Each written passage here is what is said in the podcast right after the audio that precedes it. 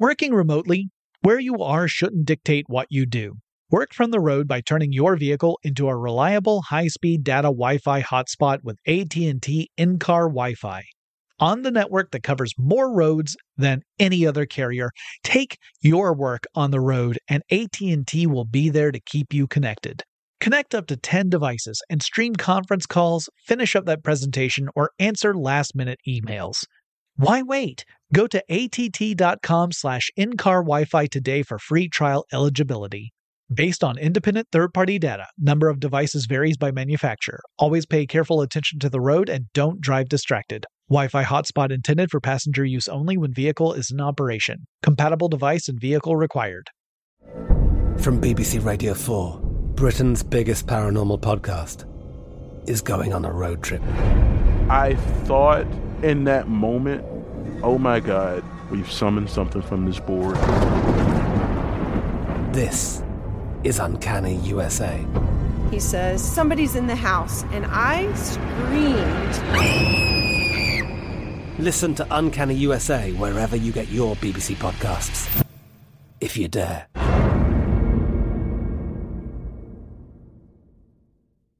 When you think about the future, what kind of technology do you envision? Whatever the future holds, artificial intelligence will undoubtedly be at the heart of it all. Join Graham Klass as he hosts season two of Technically Speaking, an Intel podcast, and hear from the minds transforming healthcare, retail, entertainment, personal computing, and more with the help of AI. Tune in every other Tuesday and explore the latest technology that's changing our world today and creating a more accessible tomorrow. Listen to Technically Speaking, an Intel podcast on the iHeartRadio app, Apple Podcasts, or wherever you get your podcasts. What's up? This your boy Lil Duval, and check out my podcast, Conversations with Unc, on the Black Effect Podcast Network. Each and every Tuesday, Conversations with Unc podcast feature casuals and in-depth talk about ebbs and flows of life and the pursuit of happiness. Unlike my work on stage, I tap into a more serious and sensitive side to give life advice and simply offer words of encouragement, yet remind folks to never forget to laugh. Every Tuesday, listen to Conversation with Unc, hosted by Lil Duval on the Black Effect Podcast Network, iHeartRadio app, or wherever you get your podcasts. Presented by AT&T. Connecting changes everything. Welcome to Tech Stuff, a production from iHeartRadio. Hey there, and welcome to Tech Stuff. I'm your host, Jonathan Strickland. I'm an executive producer with iHeartRadio, and how the tech are you?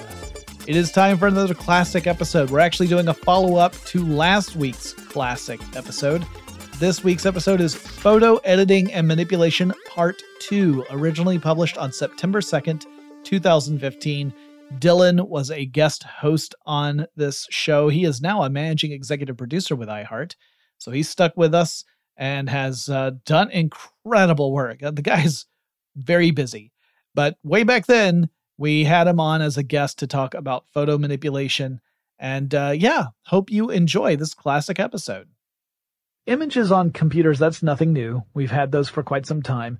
Uh, I would argue that perhaps the pivotal moment in the post-digital era would be 1987. That's when you have a PhD student at the University of Michigan named Thomas Knoll, who builds a program for the Mac Plus. He calls it Display. Oh yeah, yeah, display. Everyone's using that these days. Yeah. Well, they are. They just don't know it. Yeah, they just it's just not called that anymore. Yeah, so in 1988, he and his brother John Knoll, John Knoll was an effects expert at a little company called Industrial Light and Magic. Yes. Yeah, so a little, uh, little known Hollywood effects studio. Just one of the smaller ones. Yeah. So what they, have they ever done? They they put their heads together and uh, together they come up with an idea. They decide to rename display. They call it Photoshop and they license it to a manufacturer of slide scanners. And the manufacturer is called Barneyscan. So the very first version of Photoshop, which was not version 1.0, it preceded version 1.0. It was version 0.87. Wow. Uh, it was included with about 200 scanners. So about 200 editions of Photoshop 0.87 out there. Wow, that's a that's a collector's item. Yeah, I guess. and in 1989, they would sign a distribution deal with Adobe, and thus the relationship with Adobe and Photoshop begins. Uh, 1989 was also when we get a famous incident of photo manipulation, a huge slap, I would say. This was a TV guide cover. Uh, I don't know if you're particularly familiar with this instance. Is it Oprah? It is Oprah. Yes. So this was pretty awful, I would say. Egregious. Yeah. So what what happened was TV Guide puts Oprah on the cover. That's not the egregious, nasty, horrible part. No, that's that's perfectly fine. She was a, a ratings champion. Absolutely deserved to be on the cover of TV Yeah. Guide. What what she did not deserve is is the way she was portrayed. So what happened was they had cut her head off of one picture and then superimposed it on top of the body of Ann-Margret. And a 10 year old photo of Ann-Margret at that. It was Yeah. From 1979. Yeah, 1979 publicity shot of Anne Margaret. Different woman, different race, and the it was immediately recognized by the fashion designer for Ann-Margret, the person who designed the dress Ann-Margret was wearing in that publicity photo, and clearly was the same photo. Obviously, the exact same pose and same body. It just had been manipulated so that it was supposed to look like Oprah's body. This was not one of TV Guide's best moments. No. And it certainly was one of those that really brought the, I, uh, the, this photo manipulation, uh, concept back into the public eye. Keep in mind that a lot of the, the manipulations we talked about in our first episode, for a really long time, were not necessarily public knowledge. People weren't aware that a lot of this was happening. You know, I think a lot of people still believed that when you see a photograph, what you're seeing is exactly the way it, it rolled out in real life. And I think a lot of people now would still look at some of these photographs from like the 1860s and not know that there was the ability to do manipulations like were possible. Right. So if you were looking at, say, some of the spirit photography that we talked about in our last episode, you might be led to believe that somehow the photographers of the 19th century had an ability to capture spirits in photographs. They weren't. They use double exposure. Double exposure is no longer a thing, so maybe that's part of the problem because unless you're using film, double exposure, like you could, you could digitally create an effect that's like double exposure. You can overlay one layer in Photoshop on another and change the opacity, yes, Yeah. but uh, as far as putting two pictures on the same piece of film, it's not exactly the same. Yeah, yeah. It's it's. I mean, you you can you can fake it so that you get the same effect, but it's not. It's definitely not the same process. Uh, 1990 was when Adobe Photoshop 1.0 would ship. Happy 25th anniversary, Photoshop. Hey, there you go. I didn't even make the do the math. I was an English major. Don't blame me. Uh, so here's here's something that's hard to believe. Adobe Photoshop 1.0 fit on a single three and a half inch floppy disk. That's incredible. Yeah. Yeah. Yeah, you think about the size of those those programs now, and well, first of all, we don't use floppy disks anymore. no, I, I don't know if Photoshop still, I guess you can still physically, but most people download it from the cloud now. right? Yeah, you get a digital download, and it's sizable. It would- is. It would take many three and a half inch disks to hold it now. And uh, that Photoshop 1.0 contained several of the tools that would later become the standard features of Photoshop. That's pretty amazing to me. Yeah, the clone tool was included in Photoshop oh. 1.0. Yeah, and you you you already had the ability to um, select certain pe- certain parts of an image Mhm. and uh, hue and saturation levels or tones. Uh, the, the thinking since I never used 1.0, Yeah. thinking back and imagining that that was possible back then already in some form is is pretty amazing. Although the great thing about Photoshop was that in comparison to its competitors, it was it was easier, more intuitive, Yeah. and that's the way it was marketed. Right. So keep in mind that when we talked about in part one those those those means of manipulating and editing photos, that was a specialized skill. Like if you were not a photographer, chances are you were unaware of how this this trickery or manipulation took place, and it's almost like you you can almost think of it like a guild system. It wasn't formal like that, but it was this thing that if you were not part of that club, you were largely ignorant of what was going on in order for that stuff to happen. Uh, this approach meant that it suddenly became much more accessible. It still had a barrier to entry. There was still a learning curve to be to be conquered, but it was much lower than, say, having to go and enroll in classes in Yeah. photography. And all the chemistry involved. There was there was no longer chemistry involved. Yeah. And there was no you longer could get chemistry in a photo, Yeah, but you didn't need to have chemistry to develop a photo. and you didn't have to go into the dark room and Yeah. stand there with the tools if you wanted to lighten a part of an image or darken. Yeah, I, I loved in your in the part one you talked about the experience of going into a pitch black room in order to manipulate a camera so that you don't expose the film to light, thus ruining the film because obviously the film is is photoreactive. You can't if since it's photoreactive, any light is going to make it react.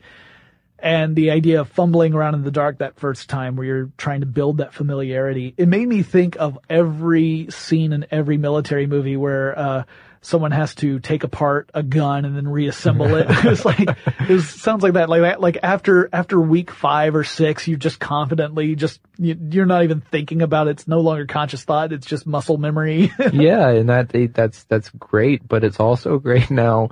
Uh, as much as I love film photography, to do that on a daily basis is not as easy as taking a digital SLR and putting an SD card into the side slot. yeah. Turns out that, you know, you can even do that with the lights on. you can. yeah, it's great. So the the cool thing also about Adobe Photoshop 1.0 is it was being used for some really high profile uh, feature films. At the time, there were actual uh, effects studios that were using elements of Photoshop to work on composite digital shots of their films, including movies like The Abyss. So that's James Cameron's big movie that uh, depending on which version you're seeing, you're dedicating about four hours of your life to. uh, there's The Rocketeer, which highly underrated, fantastic sci-fi fantasy film. Yeah, yeah, I remember seeing that when I was real young. It's a, oh, it's great. It's a great movie. Go check it out. If you haven't seen The Rocketeer, you gotta see The Rocketeer. A, it's actually a really good superhero film. It just didn't get uh, adopted by a larger audience the way some of the ones today did. Uh, Terminator 2 was one of the movies that Photoshop 1.0 influenced. Wow, James Cameron, early adopter. Yep. So if you, uh, if you, you know, if you really want to celebrate, give Photoshop 1.0 a very slowly descending thumbs up. uh, and then one of, one, a movie that I love despite its flaws, Hook, a Steven Spielberg movie. Really? Yeah, the the Steven Spielberg retelling of Peter Pan, where Robin Williams is a grown up Peter Pan and Dustin Hoffman is Captain Hook. uh, Dustin Hoffman, by the way, phenomenal Captain Hook. One of my, I loved his performance. I, I wish there were more Hook in the movie Hook because every time he was on screen, I was happy. He's just pretty phenomenal. yeah. It was a totally different uh, style of hook than I was anticipating, and I loved every second of it. Anyway, all of those had uh, influence from Photoshop. They were digital composites, and we talked previously in the earlier episode about composite photographs. In that sense, they were composites that were completely made through analog methods, where you're literally cutting and pasting either in a negative form or a print form and taking a new photograph, whatever it may be. But you were putting together two or more images to create a new image that is a composite of those previous ones. Now we're talking about doing the same thing, but using digital tools, which uh, gives you a lot more freedom. It does, and and soon thereafter, I think 3.0 was the introduction of layers, which changes everything. Yeah, You- yeah. You, have non-destructive editing. Please, can you explain what that is? Non-destructive editing is a godsend because, uh, I guess when most people maybe open up Photoshop for the first time and they're messing around, you see things like the eraser, things that kind of make sense. Like maybe if you ever opened up a picture in MS Paint and you thought like, I can paint on this. Like, Yeah. But once you do that, you're, you're, uh, you're limited by how many times you can hit the undo button. Yeah. But with layers, um, you can continually add on uh, different elements on on different on well the best way to say it is layers. So it's like putting pieces of paper over one another, So- kind or, of or clear acetate, as Yeah. it may be. and uh, and so if you uh, subtract from one part of that layer, if you still have a copy of that underneath, nothing's going to happen to the the original part of that image. You're and you're still going to have on the bottom layer if you don't edit that layer the whole image. You're still going to have the whole image. So you have your original as the base, the foundation. Yes, And, and, then you lay other layers on top of it. That's where you can do your manipulation. And then you decide, maybe you decide, you know, I took that balloon out, but I actually kind of want that balloon back in now that I've done these other edits. I'm going to go back, re-add that one layer or undo what I did on that one layer. And now it's as if by magic, we get the balloon back. Exactly, and, and and I'm sure a lot of people have noticed that you have at the top of your uh, your application you have different tabs. One of them is like adjustments, and you can go and you can change the the contrast, the saturation, things like that. Well, with adjustment layers, you can add that on, and then you can you can turn off that layer, and the effect goes away.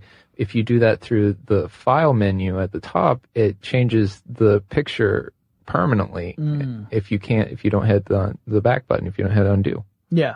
Yeah, as long as you, or, or if you avoid saving it, so that Yes. you, you still have your original. Uh, but then what's the point of doing all the work? Yeah, it's a great point. I mean, I've often wondered because uh, as someone who has only casually used these editing tools myself, uh, it took a while for me to figure out what layers were.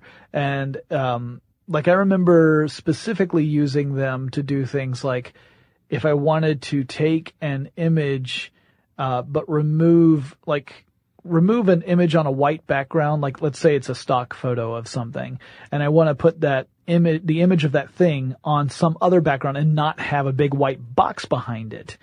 That's when it was, it was useful if that was a layer itself. Like I could take the layer that had the object and leave the white background behind. Yeah. So I could actually put that against a different background and have it look like it meant to, it was meant to be there. another huge breakthrough is masks. And if you use layers and masks together you have so much control and and it's you can go backwards or forwards as much as you want in your document. With with masks you can uh, select a certain part of the image and then you can mask out the rest of it. Uh, so you just have that that part selected, and then you can use the paintbrush to paint in or paint out to kind of clean up the lines that you just selected. If you want more of that layer that you just blanked part of it out, you can you can erase part of it and you can bring it back in.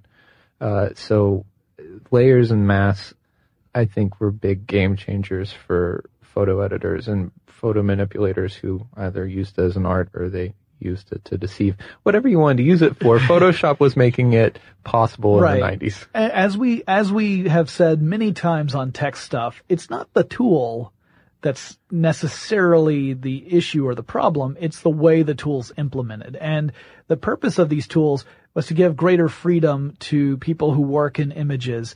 And what you do with that freedom is up to the choice of the individual. And in some cases it was to make art. In some cases it was just to clean up an image so that the point that the, the photographer wanted you to focus on was in fact the most notable element of that image.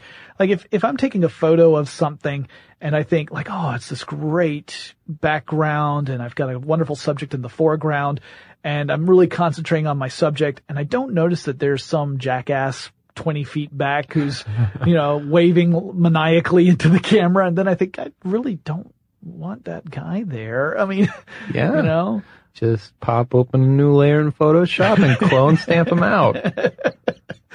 I like the way you think.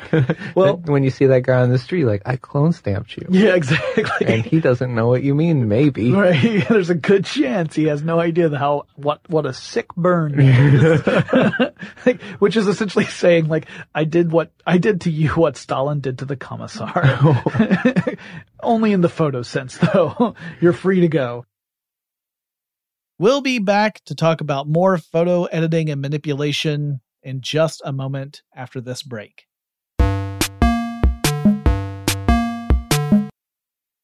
Working remotely, where you are shouldn't dictate what you do. Work from the road by turning your vehicle into a reliable high-speed data Wi-Fi hotspot with AT&T in-car Wi-Fi. On the network that covers more roads than any other carrier, take your work on the road and AT&T will be there to keep you connected. Connect up to 10 devices and stream conference calls, finish up that presentation, or answer last-minute emails. Why wait? Go to att.com slash in-car Wi-Fi today for free trial eligibility. Based on independent third party data, number of devices varies by manufacturer. Always pay careful attention to the road and don't drive distracted. Wi Fi hotspot intended for passenger use only when vehicle is in operation. Compatible device and vehicle required. I'm Katya Adler, host of The Global Story. Over the last 25 years, I've covered conflicts in the Middle East, political and economic crises in Europe, drug cartels in Mexico.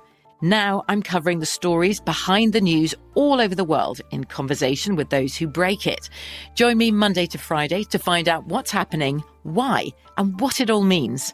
Follow the global story from the BBC wherever you listen to podcasts. Get emotional with me, Radhi Devlukia, in my new podcast, A Really Good Cry. We're going to talk about and go through all the things that are sometimes difficult to process alone. We're going to go over how to regulate your emotions, diving deep into holistic personal development, and just building your mindset to have a happier, healthier life. We're going to be talking with some of my best friends. I didn't know we were going to go there on this.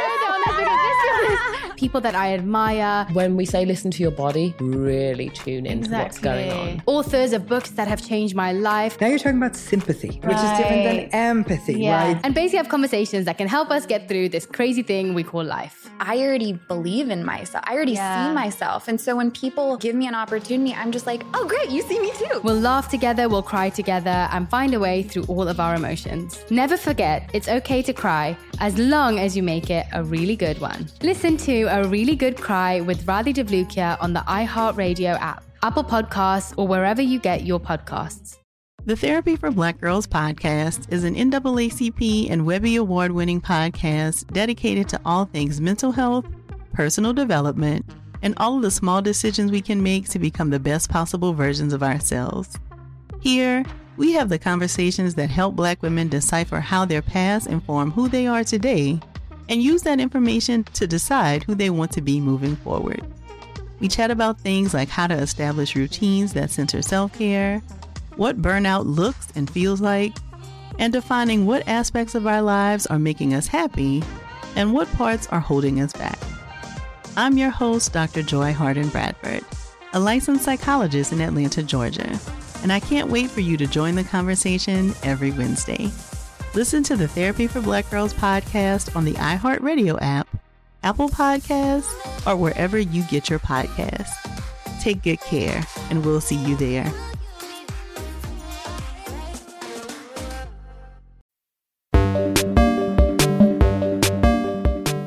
So, some other uh, instances of photo manipulation, some of which were not necessarily meant to be uh, taken as a representation of the actual person, some of which it's arguable. Uh, in 1992, Texas Monthly magazine had a great image of Governor Ann Richards on a Harley Davidson. That's a great one, and she liked it. Yeah, yeah, she looked great. But if you actually looked in the credit page of the magazine, they they indicate that the the motorcyclist was a stock image, and so it, if you were to take the trouble of looking at the uh, at that credit page, you would see that they don't hide the fact that this was a manipulation. And that's almost become common practice is for manipulated covers, maybe if it's someone's head on someone else's body. Yeah. Uh, which is a, a big thing uh, that it'll have a small disclaimer either on the credit page or very small on the bottom of the cover yeah. that says that it is uh, illustration. Image, yeah. Yeah. yeah. Uh, in 93, that's when Photoshop would come to Windows. So finally, Windows users were able to stand side by side with Mac users with 16-bit support. That was uh, that was the big thing that year, I think, for Windows. Uh, 1994. Here's a famous instance of uh, photo manipulation that was a big controversy. This was during uh, just in the in the wake of O.J. Simpson being arrested on the charge of murder, and two magazines came out at the same time, uh, both using O.J. Simpson's mugshot. Yes. Newsweek had the unaltered uh, mugshot as the cover. Time magazine had a altered version of that mugshot. Yes, they uh, they manipulated it to uh, make him appear darker and more menacing. Yeah. which is, I would argue, bad photojournalism. Yeah, and uh, racist. Yes. Yes. It's, yes, both of those things. It is, I, I would argue, indefensible. Yeah, that was one of the things that they they show you in most photography, history of photography classes, or Yeah. ethical Saying, class, point, pointing yeah. at that and saying, do not be this person. Don't do that. Yeah. Just no, it's a bad idea. Yeah, it, it says a lot. It says a lot of really ugly things about not just the mentality of uh, the editors of the magazine at the time, but also their opinion of the American public, and perhaps even by extension the the overall dominant opinion of the American public. Like all of that, none of that comes out well in that in that instance. To say that this would be seen as a reasonable use of photo editing and that it would be accepted and that uh, you know that's all of that is just ugly and it's unfortunate. Yeah, and uh, it's, it's it's good that Newsweek ran the same picture. Yeah. which is something that I think is is uniquely pre-internet kind of uh, saturation. Sure. Is that that would happen every once in a while that Newsweek or Time would run the same image on their home on their front. I almost said homepage. Yeah, the same image we, on we their come cover. from that world. I, yeah. I will often end up referring to old media with new media terms, and then I realize like I've been in this business a while now. Hey, this is this is reality now. That's so weird. I remember before there was a World Wide Web. Um, showing my age. All right, and uh, I've got one more specific one I want to talk about, and I'm sure you have some more examples too. But the one that I was thinking of immediately that it, it kind of ties in in a way, in that it has to do with race. Um, so the time image was a racist image that was like again just terrible photojournalism. The one I was going to mention was an attempt by the University of Wisconsin to demonstrate that they had a diverse student uh, uh, population by showing a, a group of football fans at a game that included a black student in the middle of or to the side of several white students all cheering on a football game. Only problem was it was a composite photo. The black student's photo had been taken a year apart from the football fan's photo, and then the black student had been inserted into the picture in order to perpetuate this idea that the University of Wisconsin had a diverse student body. Yes, and it is bad. It, I mean, like the Photoshop itself is is no, bad. it does not look like that person is no. in the same place. Uh, there was a publication in Toronto. I think it was uh, for. Uh, uh, it was like come to Toronto, and they were trying to show on the uh, on the cover a diverse family, and so they did the same thing that they did with the Wisconsin cover, and it, it hits me on two levels, both of these covers, that it's it's it's it's it's not good practice, right? And it it it wouldn't have been with all the effort and time that you went through to get those photographs. You could have gotten an actual photograph. Number one, Yeah. uh, it, that would have probably been less time consuming just to get a group of people together and say, "Hey, let's let's take your picture." Like we're gonna pose you here as if there's a game and we're yeah. gonna take a picture. So it's not very ethical. It's not very well done, and and like in good taste. And then also like the the editing is really bad. Yeah. You look at it and you know. Yeah. I mean, I- even with an untrained eye. It, it definitely does not look like these photos were taken on the same day because they weren't. They were taken a year apart. And, uh, you know, the, the University of Wisconsin, what they said was, they said, we do have black students in our student body. We didn't have any photos that represented the diversity, so we made one. Yeah, and and not to get on a soapbox, but if you want diversity, do it. Yeah. Like like don't create the illusion of it by manipulation of photographs. Put put the effort into uh and get the photograph the real photograph, get the real diversity on Right. your campus, things like that. Yeah, I agree. It's uh because because all it takes, even if you do it really really well with the photo manipulation, all it takes is someone who has any knowledge of what's going on to say, yeah, it didn't really happen, and then it, the, everything unravels. Yeah. and, and then you have a PR problem that's way bigger than the perceived lack of diversity. Um, so definitely, I agree. Address the underlying problem of diversity before you start worrying about, uh, you know, the the brochures you're handing out. That's that's definitely. I, I'm on the same page. Yeah, and I and I've all of a sudden thought of like um, there are a lot of examples of of people who have pointed out photos in this this post digital era. People who have experience with Photoshop, who work with digital photography fairly extensively who very quickly can point out when um, when when less than professional manipulation has taken place. Like in some cases, in some cases it's it's fairly obvious even to the casual viewer. And Yeah. in some cases it takes a little bit more of a trained eye to start noticing the indicators. Uh, if it's done really, really well, then theoretically you wouldn't be able to tell. Like you, you, you would, you could say, well, it's possible that was manipulated. It's also possible that that wasn't manipulated. Some of the well done ones go viral so quickly that it can make the rounds everywhere before someone comes out. Even if it's like three hours later, it's already hit all the news, you know. Yeah. Uh, and they, they're like, oh, hey, I just opened this up in Photoshop, zoomed in 100%. I can tell you where they, where this picture ends and this picture begins and this edit. Uh, this is definitely manipulated.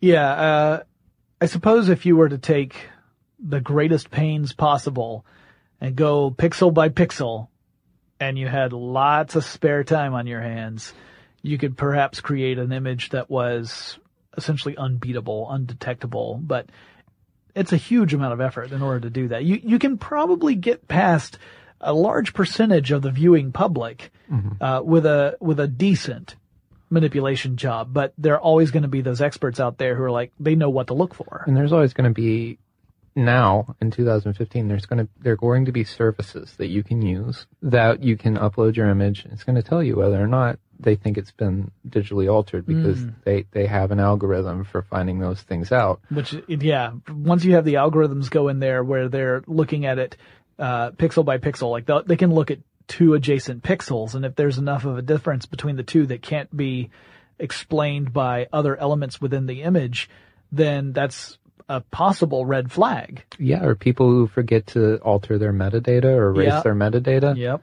There are a lot of ways to find fakes and more often than not they are found out pretty quickly. There's also been some pretty embarrassing situations where people have uploaded a photo that they had cropped, and uh, and yet the original picture is still accessible through that image, where someone's like, "Oh, I just expanded it and I saw that your room is a total mess." That would be the less scandalous versions of some of those photos that have made their the rounds. Yeah, and then some of them, like you said, are just bad. I mean, not to skip around too much, but one of my favorite examples recently has been there have been like a number of photographs of Chinese officials inspecting things Yeah. that are pretty poorly done. Oh, I haven't seen these. Uh, there, there are. There's this one in particular. It's um, a doctored photo of three local officials uh, inspecting a highway project, Mhm. uh, where they're not on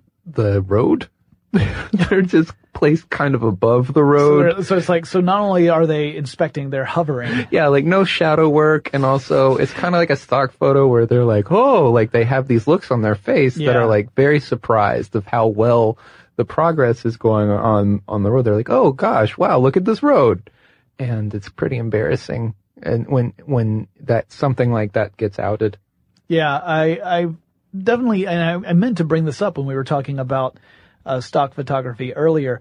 There's also been several instances of various um, companies or news agencies or uh, political campaigns that have used stock images of people and use them in ways to claim that this is representing a specific individual that isn't the person who posed for the stock photography in order to portray a particular viewpoint or to put forth a story or something along those lines. We've seen that happen a few times where um, people have said this image that you're using to to create this narrative that furthers your cause in one way or another. Whether it doesn't matter what side of the political spectrum you're on, this has been done across the board by various people at various times. Sometimes not necessarily maliciously, but certainly to mislead. they would create, they'd find a stock image that seems to represent, like diversity would be a good one. They, I've seen this happen a couple times. And people point out, actually that's a stock image. That's not a picture of their employees or their campaign. That's Yeah. not, that's not a representative of that group. That's actually just a stock photo and here's where you can find it. Yeah, or like you took this crowd and you put it with this picture of you, and that crowd didn't actually come to your event. Yeah. Um, so do you really have the support that you say that you have? Or, uh, even not a stock photo, but one I think that you could get from an image database and put two photos together that was pretty famous is back in 2004, uh, when there was the image of John Kerry sitting next to Jane Fonda Mm, at an right. anti-Vietnam uh, uh, protest. Yes. Yeah, and that that I think back in 2004 it took a little bit longer for that news to be made public that it was fake. Yeah. Uh, where now I think it would it would circle back around pretty quickly. Yeah. But that was that was an image that I think a lot of people looked at and thought, wow, that looks that looks legitimate. That really looks like they're sitting there together. That they had a closer relationship than they actually had. A lot of people do that for either positive or negative, Mhm. to take pictures of themselves and put them with famous people for either a positive or a negative connotation. Yeah. Uh, this kind of also leads into uh, a more lighthearted version of, of people using Photoshop for this kind of purpose. It's my favorite mean, it's my favorite thing about Photoshop ever. It's my favorite way that people use Photoshop. I mean, I, I appreciate again the technical skill and artistry that is required for you to make good use of Photoshop and not make it look crappy. Cause I do not have that skill. If I use Photoshop, it's going to look like I used finger paints to cover up a smudge or something. but I love with a with a passion that is difficult to describe the funny uses of Photoshop people will do when someone presents a photo and they have a request. But this happens a lot on Reddit where they say, "Here's a picture I took. I this is what I wanted. Can someone Photoshop this for me so that this outcome uh, happens?" And the trend is for people to do ridiculous photoshops that that uh end up fulfilling the letter of what the person asked for, but not the spirit of what they asked for. I love that. It's just like, can you put, I don't have a picture of me and my cat together. Yeah. Can you put me and my cat in the same picture? And then like someone will make the cat huge and Right. the guy tiny. Yeah, yeah, exactly. Or they'll they'll like just uh you know end up having like half a cat on the picture and the other half of the cat is on the other side of the picture. I'm just just sometimes sometimes the results are terrible, like like terrible as in ooh, and sometimes they're just funny. My favorite one that I've seen recently uh, and I mentioned this to you uh, a couple days ago when we were talking about this podcast, was one where it was a guy standing next to the Eiffel Tower and he had his hand up in the air. And what he had wanted was the photographer to take a picture so that the perspective made it look as if he had his hand on the top of the Eiffel Tower. Classic Eiffel photo, classic leaning tower photo. Yeah, exactly. I get it. Uh, the one that, you know, you, everyone's gotta have one, right? Yeah. Uh, I would be the guy who would want the photo to be taken incorrectly on purpose. yes. Like I, I would want, like, like I'd want to be the guy next to the leaning tower of Pisa, I have my hands up, and there's cl- clearly like three feet of space between or my like hands and the tower. you're pushing in the opposite direction. Yeah, exactly. Like, yeah, I- I'm not, I'm not even on the right side of the tower, something like that. Uh, cause I think that's funny. Yeah. Because so many people have done the other one. So this one I saw where the guy said, could you Photoshop this so that my hand is on the top of the Eiffel Tower? Obviously people had a lot of fun with it. I think my favorite was one where it made, a guy had, had done, uh, I, I shouldn't say a guy, it might have been a lady. I have no idea. The, the manipulator, um, made the, made the the guy's arm look like Mr. Fantastic or Plastic Man, uh, and it was not done subtly or like like it was very cartoonishly where it, it looped around all over the photo until the palm was on the top of the Eiffel Tower. Now clearly what the guy had meant was, can you reduce the size of the Eiffel Tower in the perspective of this photo and then edge it over to the side so that my hand is on top of it? But that's obviously not what the Redditors provided. And that's just one example and just one example of one request. There are entire uh, threads of these sort of things, and they always make me laugh because people are so creative. Like, it, Yeah. it, it takes a certain level of skill to do Photoshop badly on purpose. I think that's art within itself. It is. Yeah. I would argue yes, and indeed. And it kind of also goes back to something that came out of a very tragic event, but led to ridiculous examples of Photoshop. The famous example of the guy on the top of the uh, the World Trade Center um, on September 11th, 2001. One of the mo- most famous manipulations they can think of of the modern age. Yeah. Yeah. So it's, it, you know, you've probably seen it. It's the guy who's waving and then in the background you see the, the plane headed for the, the World Trade Center. And, uh, this was not, this was a manipulated photo. The plane was not there in the original photo. And as a meme, people started to use Photoshop to cut the guy out of the picture and put him in other various like disaster scenarios, uh, like the Hindenburg or uh, JFK, you know, JFK, yeah. or a volcano exploding, or sometimes it'd be movies, like there'd just be a still from a movie, and this guy would just be popped up in the back. And I, I love that. It's like, what are some other things that have made that big events throughout history that we can just put this person in? Yeah, yeah. and and it, part of you feels badly for the guy because you Yeah. know it's not like like he was just posing for a picture on top of the World Trade Center, and then somebody manipulated, uh, presumably, I don't think it was him, manipulated the picture so that there was this plane in the background. Um, and then suddenly he becomes the center of a meme and he's not necessarily the person who did the manipulation in the first place. Uh, but at, at any rate, maybe he has a good sense of humor about it. I don't know.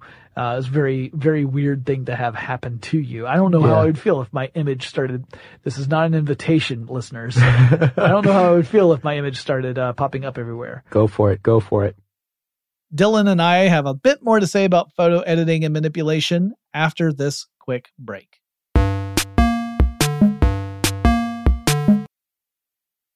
Working remotely, where you are shouldn't dictate what you do. Work from the road by turning your vehicle into a reliable high-speed data Wi-Fi hotspot with AT&T in-car Wi-Fi. On the network that covers more roads than any other carrier, take your work on the road and AT&T will be there to keep you connected. Connect up to 10 devices and stream conference calls, finish up that presentation, or answer last-minute emails. Why wait? Go to att.com slash in-car Wi-Fi today for free trial eligibility. Based on independent third-party data, number of devices varies by manufacturer. Always pay careful attention to the road and don't drive distracted. Wi-Fi hotspot intended for passenger use only when vehicle is in operation. Compatible device and vehicle required.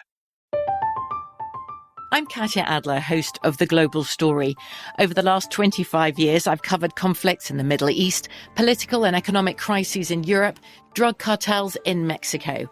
Now I'm covering the stories behind the news all over the world in conversation with those who break it. Join me Monday to Friday to find out what's happening, why, and what it all means. Follow The Global Story from the BBC wherever you listen to podcasts. Get emotional with me, Radhi Devlukia, in my new podcast, A Really Good Cry. We're going to talk about and go through all the things that are sometimes difficult to process alone. We're going to go over how to regulate your emotions, diving deep into holistic personal development, and just building your mindset to have a happier, healthier life. We're going to be talking with some of my best friends. I didn't know we were going to go there on this.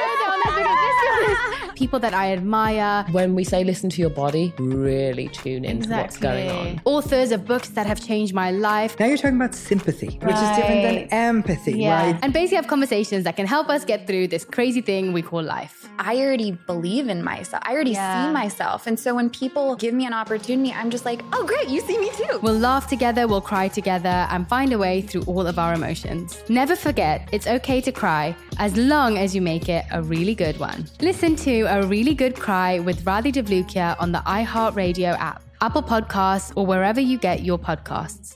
The Therapy for Black Girls podcast is an NAACP and Webby Award winning podcast dedicated to all things mental health, personal development, and all of the small decisions we can make to become the best possible versions of ourselves.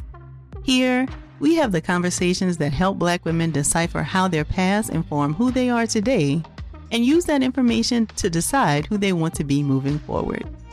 We chat about things like how to establish routines that center self care, what burnout looks and feels like, and defining what aspects of our lives are making us happy and what parts are holding us back. I'm your host, Dr. Joy Harden Bradford, a licensed psychologist in Atlanta, Georgia, and I can't wait for you to join the conversation every Wednesday.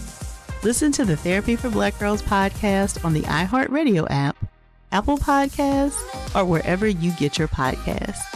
Take good care, and we'll see you there.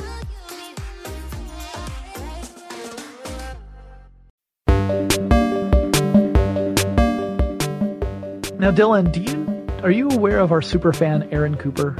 I am not.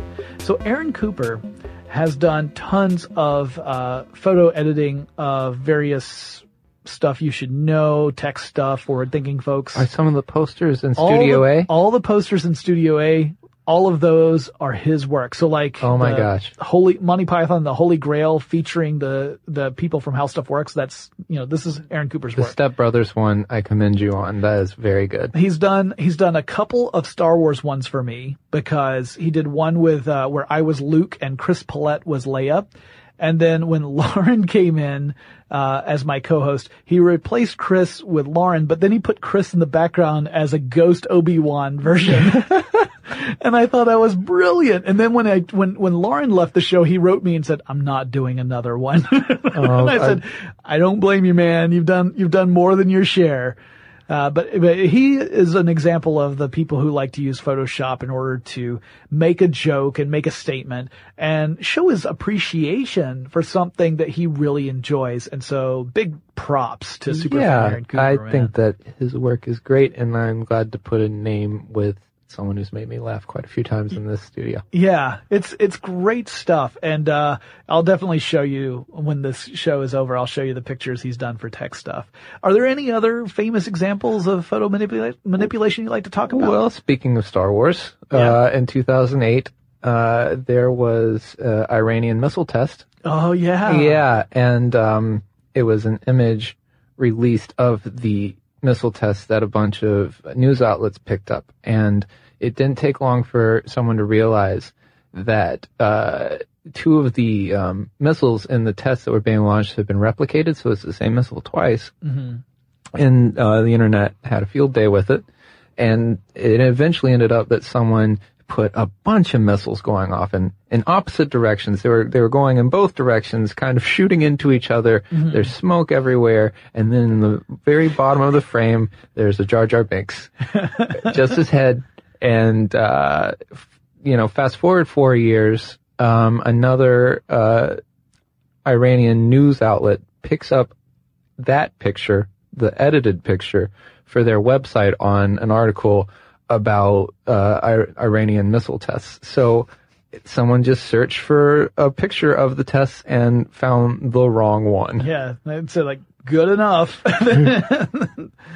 yeah, that's um, that's unfortunate. And we, we, you know, obviously we have seen uh, images that that people have presented as as being genuine without actually knowing that there had been manipulation. It doesn't always mean if someone spreads these kind of photos around, it doesn't always mean that they are aware of the of the manipulation. They may be victims of that manipulation, and then they further perpetuate it by sharing it. It's very easy to lose original credit on the internet You because know- things are passed around. even even things that you can verify fairly easily can still spread. Uh, famous example, which will finally, I think, be put to bed this year. We're almost there. October is so close. The image of the digital readout in Back to the Future 2.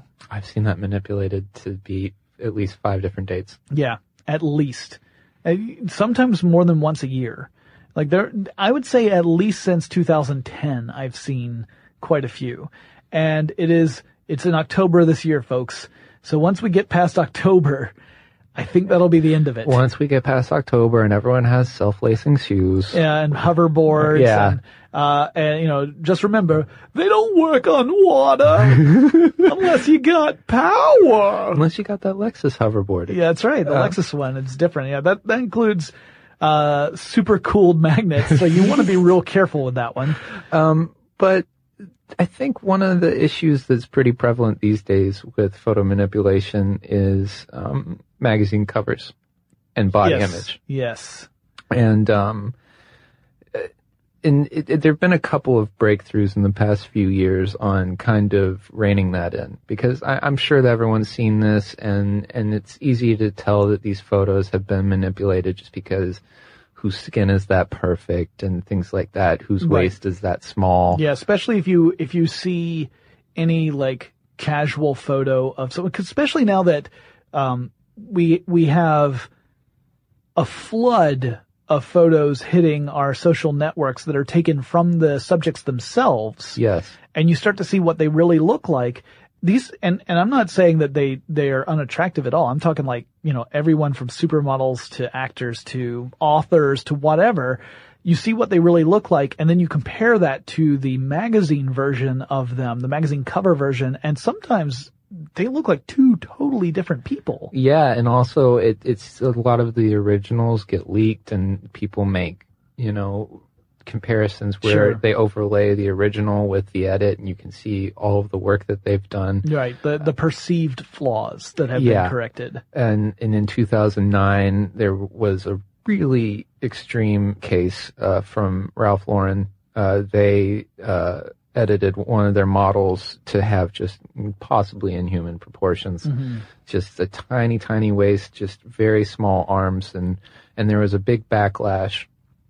And that that kind of that wasn't exactly the change of tide, but in the years following, um, there have been such instances as um, in 2012, Israel became the first country to require advertisements to say when they were digitally manipulating photos to make people appear thinner. Mhm. Um, it also set like a minimum ma- body mass index that the models could have to ensure that no underweight models were used in advertisements. Wow. So there was actually like a not a weight limit, but a body mass limit. On Yeah.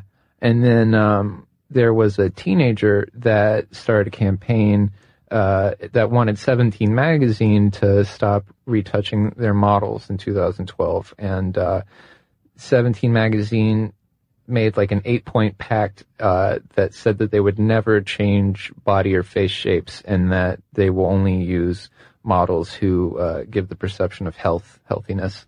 Right. So in other words, in, order to not perpetuate an un, unrealistic ideal of physical beauty, uh, or to create this kind of unhealthy, uh, uh, unhealthy obsession with images that may in fact be unattainable because they've been manipulated to the point where this is not representative of what a human being looks like. Yeah, and it can just make people feel really bad about themselves. Yeah, I remember, uh, of course, there have been several Dove advertisement campaigns that have shown the process of taking a model and uh, they they take the subject and show the whole process from going from the way she looks before any uh, anything's been done to the wardrobe and makeup and hair process, which already changes her appearance significantly from what she looked like before.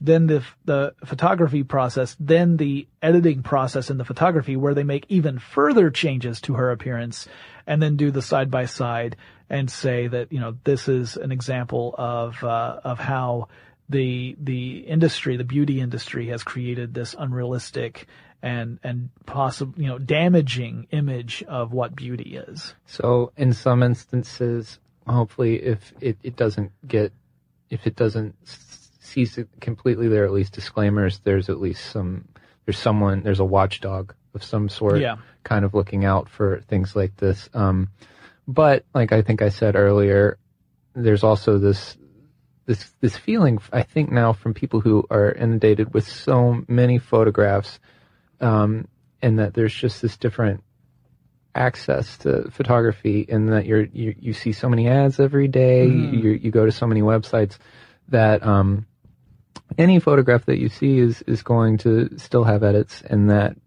people are probably going to feel awkward if they don't see the edits that they might, they might expect from an image just right out the camera. The changing the contrast, fixing the exposure, Sure. correcting the color. Well, heck, we've gotten to a point now where a lot of the cameras inside phones, the apps have software that auto automatically do certain enhancements. Yeah. Uh, to contrast or lighting or to make sure that things like red eye aren't a problem, that kind of stuff. Or in the past few years, you know, putting the hashtag no filter on your Instagram photo when you haven't put a filter that changes the quality of the photo Sure. on it. That that kind of That- that's yeah. kind of interesting.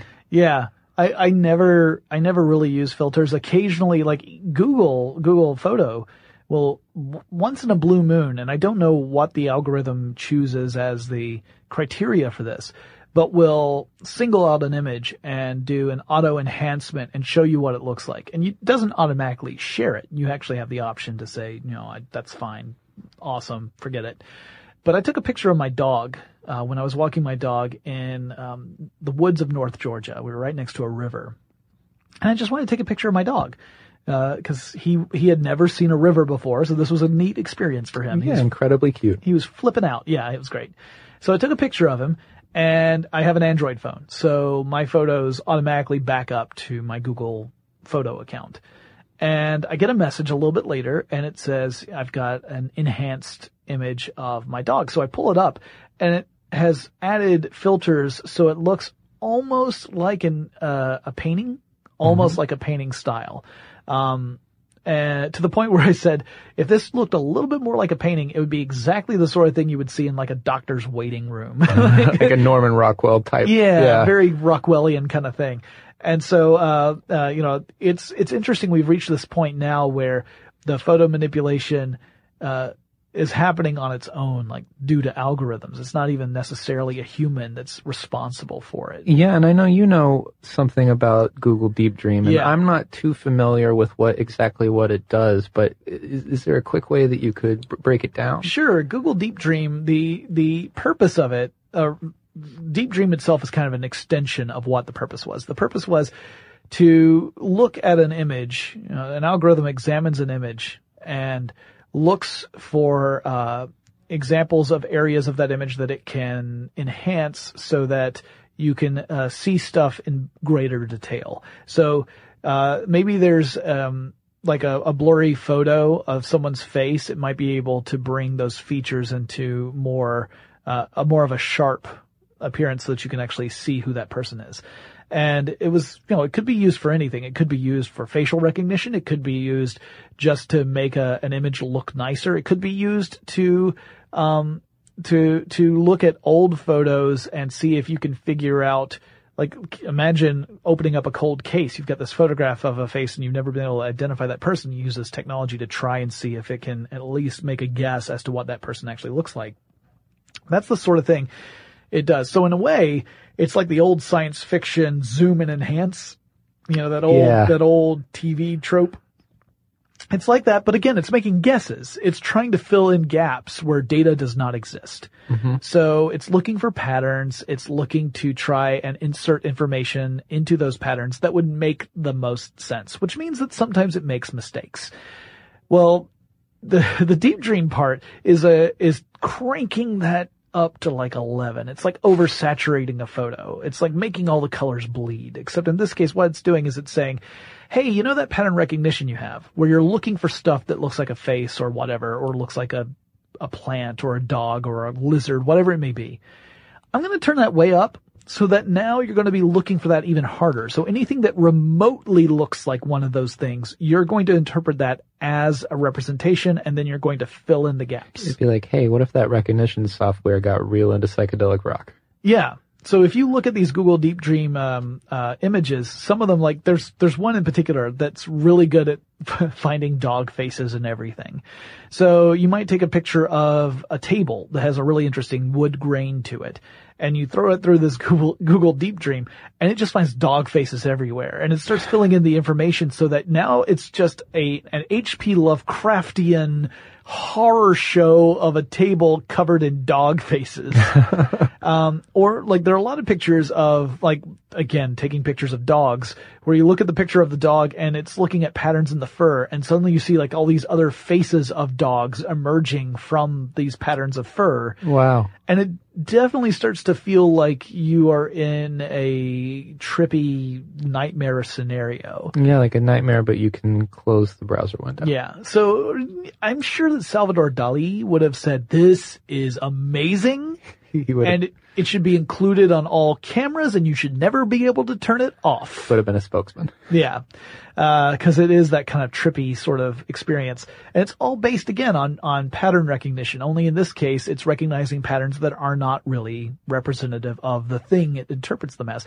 It's very much the same thing as looking up at the clouds and seeing a face. Mm-hmm. Now, it's, it's, we humans do this all the time. We see patterns where there re- really isn't a pattern. Like we, Yeah. we recognize what appears to be a pattern in something that's largely a chaotic system. Same sort of thing. And it's actually pretty fascinating. It's a kind of artificial intelligence in a way. And that wraps up this classic episode of Tech Stuff. Hope you enjoyed it. Thanks again to Dylan for joining me, you know, seven years ago to talk about photo manipulation and editing. Uh, obviously, the tools today are even more sophisticated, far more sophisticated than they were seven years ago. Uh, and it is phenomenal what can be done, frightening in many ways what can be done with photo and video editing and manipulation. So maybe at some point I will do a, a follow up episode on this and kind of talk about sort of the the huge leaps in capabilities that we've seen since 2015 because uh, it's pretty remarkable. But until then, if you would like to suggest a topic for me to cover on tech stuff, there are a couple different ways you can reach out. One is you can download the iHeartRadio app, navigate over to tech stuff, use that little microphone icon. That'll let you leave a message up to 30 seconds in length telling me what you would like me to cover. Or you can reach out to me on Twitter. The handle that we use for the show is TechStuffHSW. And I'll talk to you again really soon.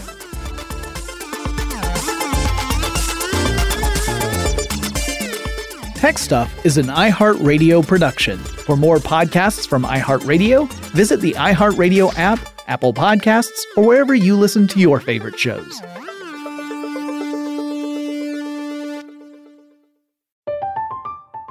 I'm Katya Adler, host of The Global Story. Over the last 25 years, I've covered conflicts in the Middle East, political and economic crises in Europe, drug cartels in Mexico. Now I'm covering the stories behind the news all over the world in conversation with those who break it. Join me Monday to Friday to find out what's happening, why, and what it all means. Follow The Global Story from the BBC wherever you listen to podcasts.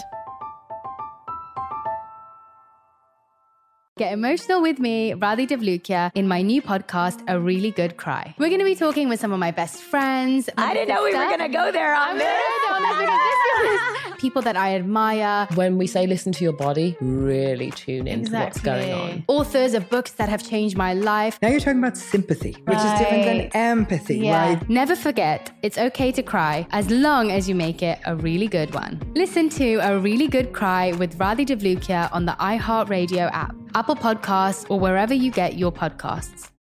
It's brand new, season two. I'm Marisa Thalberg. And I'm Stephen Wolf Bedata, and we're excited to be back having bigger, bolder, and always real conversations. Straight from the C suite front lines of marketing, media, and more. We have great friends joining from people you may know, like Wilmer Valderrama and Bobby Berk. And people you'll want to know. So grab a coffee or, hey, even an Aperol Spritz and come join us on America's number one podcast network, iHeart. Listen to brand new on the iHeart Radio app, Apple Podcasts, or wherever you get your podcasts. A rested child is a happy child. Sleep Tight Stories is a weekly podcast that brings comfort and joy to families worldwide with calming bedtime stories. The stories are relevant to children and spark wonder without overstimulation, so they can fall asleep and stay asleep. Listen to Sleep Tight Stories on the iHeartRadio app, Apple Podcasts, or wherever you get your podcasts. For a bedtime routine you'll miss when they're grown, Sleep Tight Stories.